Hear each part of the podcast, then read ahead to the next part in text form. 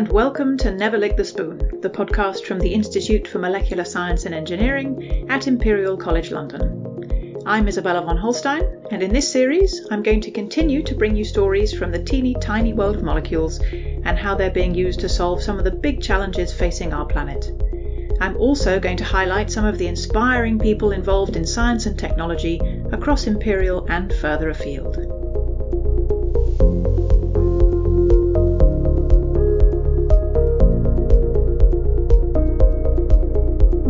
This episode, I talk to a team of scientists who are investigating a phenomenon which is all around us how crystals form.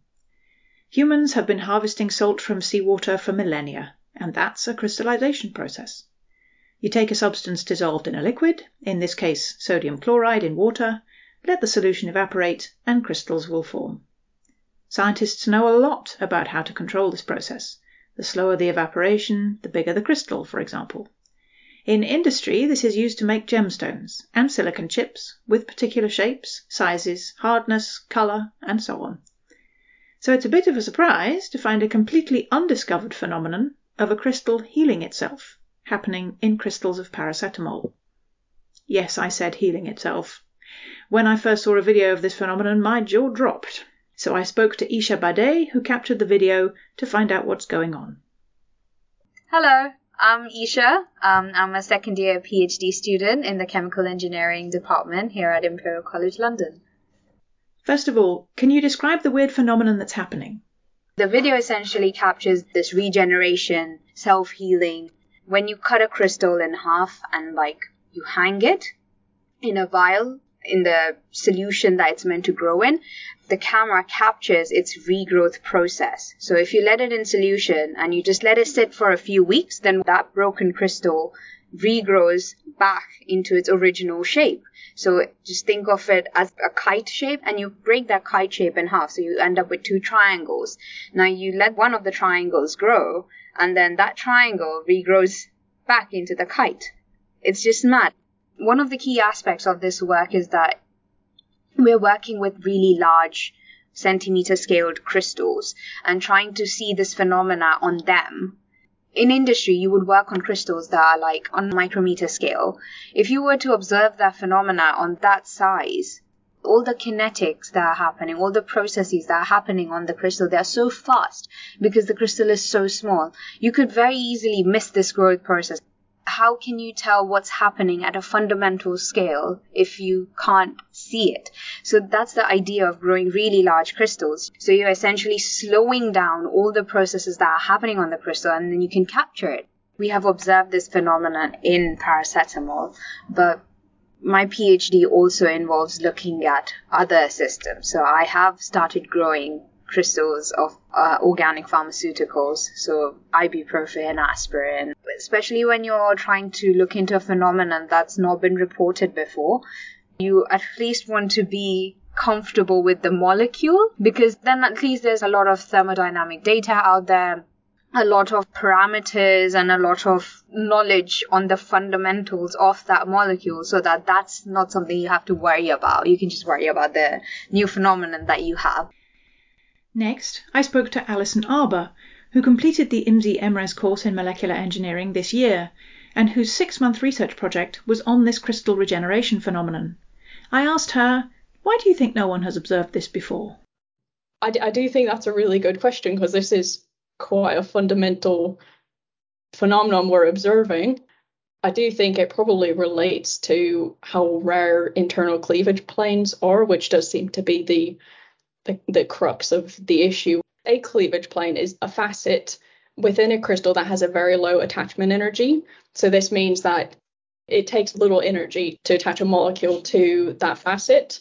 And so as a result, typically we expect that these planes will grow very slowly because there's not a huge energetic driving force to attach the molecules to these facets we still don't really understand how crystals grow with an internal cleavage plane, which is probably the source of this. Um, and yeah, there just aren't many systems like this.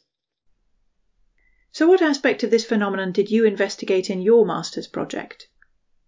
They first discovered this self healing phenomenon um, in ethanol. So I took that a bit further and said I want to investigate the effect of solvent and different breakage planes. The solvent ethanol, it's a hydrogen bond donor and it's very polar. So I tested regrowth in acetone and THF so we could get polar but without hydrogen bonding and a non-polar solvent. And then I also investigated different breakage planes because we wanted to see if you make a random cut in the crystal, will it still self heal or will we see some other behavior? So, how long does one of these experiments take? It depends on the size of the crystal. We were working with two size classes, three to five millimeter, um, which we were looking at under like a stereo microscope, and then there was about a seven milliliter millimeter class, which we were using the cameras on. So those are the ones in the videos. Typically, regrowth for a five millimeter crystal would take about a week. Um, with the larger crystals, it could be 10 days to 14 days. The interesting thing about crystals is you can grow a batch the exact same way, cleave them the same way, and then they'll all regrow slightly differently. So it's very frustrating. These experiments take a while, so I would do a few hours every day and then do computational work for the rest of the time. So it was probably 50 50. And the computational work, how does that uh, fit in? I started working on molecular dynamics because we thought that would be a nice counterpart. The goal was we could try to model not just the lattice, but potentially um, different facets, solvation energies, um, use these models to collect some thermodynamic or energetic parameters that might shed light on the issue. Finally, I went to talk to Jerry Heng, Professor of Particle Technology at Imperial, for his perspective on the discovery. Isha and Alison have done quite a fair bit of work actually already, and these are painstaking, slow, long, tedious experiments which are laborious, a lot of patience. And what I'm really pleased is that it's not just me observing it, uh, that many years ago during a PhD that is actually reproducible now. Um, that that she's seen the same behavior, and so has Isha seen the same behavior, right? Uh, if we think about pharmaceuticals, almost all purified or isolated using a crystallization step. I mean, you can imagine not only paracetamol, ibuprofen, aspirin, carbamazepine. I mean, you can think also of other sectors. For example, uh, the computer you're using has silicon wafers, and that's also a crystallization process You can think about jewelry, so people think about sapphire or uh, nice gemstones. That's also a crystallization process. Um, food, sugar, salt, even to energy storage, batteries, a lot of those electrodes are made of uh, crystalline materials too. So I, I, can imagine that that the, the the applications are wide ranging beyond pharmaceuticals. So this is all pretty fundamental research. How is it useful to understand how some crystals under some conditions can regenerate? Imperial is an amazing place to be at because we, we do cool stuff, but we also do cool stuff which has an impact, right? And in this instance, I, I can maybe describe two potential applications which are very relevant to industry. Uh, one of which is what is known as seeding. So in a batch or continuous crystallization process, what we normally do is we do seeding. Uh, seeding means we add some of the particles so that the particles are going to grow. The particles we add in are often described by size and amount. Seeds, which are 10 microns and they've got the native shape intact, versus a particle which was maybe ground down to become 10 microns for seeding.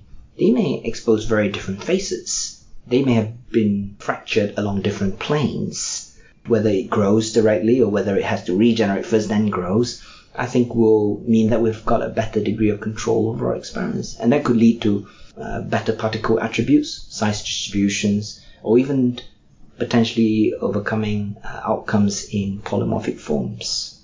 Uh, that's one. The second is in the design of the crystallizer for us to understand the impact of our mechanical agitation as an example. So if you know, the reasons why we agitate it is to suspend the particles so that they continue to grow quickly enough. Uh, but if we were to break them, then we may change the modes um, of growth, regeneration or continued growth. So Alison said she's been doing a mixture of experimental work and she was also doing some modelling. That's very modern, isn't it? You know, 50 years ago we wouldn't have done the modelling. Yeah, I wouldn't have gone that far back. When I first started, I did not do much modeling at all. I'm an experimentalist, you know, and experiments are true and real. I think we're at a point now that modeling is also more accessible. I'm not a modeler like Nick Harrison or, you know, others who will be developing the codes, solutions, the models for it. I'm a user, but I do believe that we need to use both because experiments do guide and inform modeling. At the same time, modeling does guide and inform experiments. So it's a win-win situation if we combine some degree of experiments and modeling. It accelerates discoveries or progress in the work and it also helps in understanding what's happening. So yes, we, we use a range of modeling tools from the molecular modeling uh, through to process modeling. So when I mentioned about seeding and the uh, breakage phenomena, we don't develop the optimization codes for those, but we use them to describe uh, our crystallization process. Combining perspectives is also interesting to Isha and Alison. As an engineer, my first instinct is, oh, I've seen this phenomena on a single crystal. How is it going to impact on an industrial scale? How is it going to translate on a reactor that's operating 100 liters or whatever? How is flow going to affect it? It's, it's all like scale up.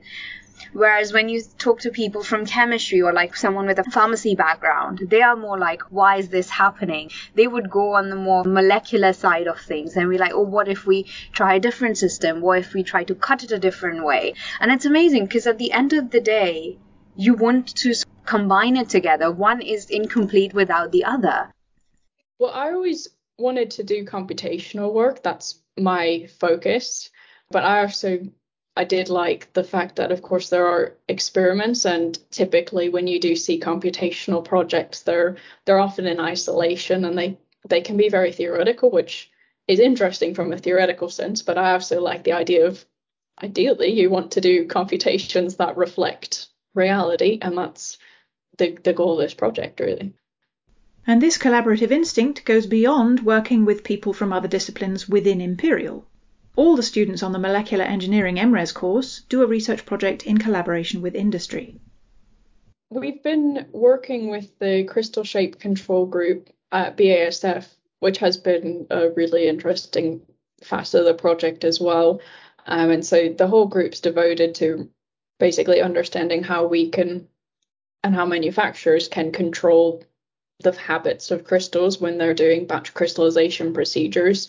There is a hope that if we can understand crystallization better, even in some kind of unique way, any type of fundamental understanding we can have would help further down the line with manufacturing implications.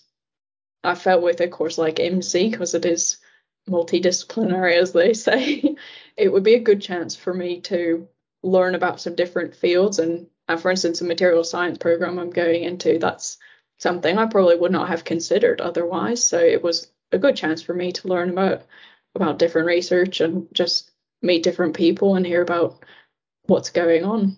I think we're very fortunate again at Imperial to work with talent. Both Isha in this project with Alison, very independent. They're the very smart students too, hardworking at the same time. So I think we're very fortunate Imperial. That's our best asset. I should also say IMSE is a fantastic institute because it enables this sort of cross discipline uh, interactions. So Nick and I wouldn't I wouldn't have known Nick if not for IMSE. Such kind of institutions at Imperial facilitates interdepartment, interfaculty in this instance collaborations, which gives different dimensions and only serves to progress the work further and faster.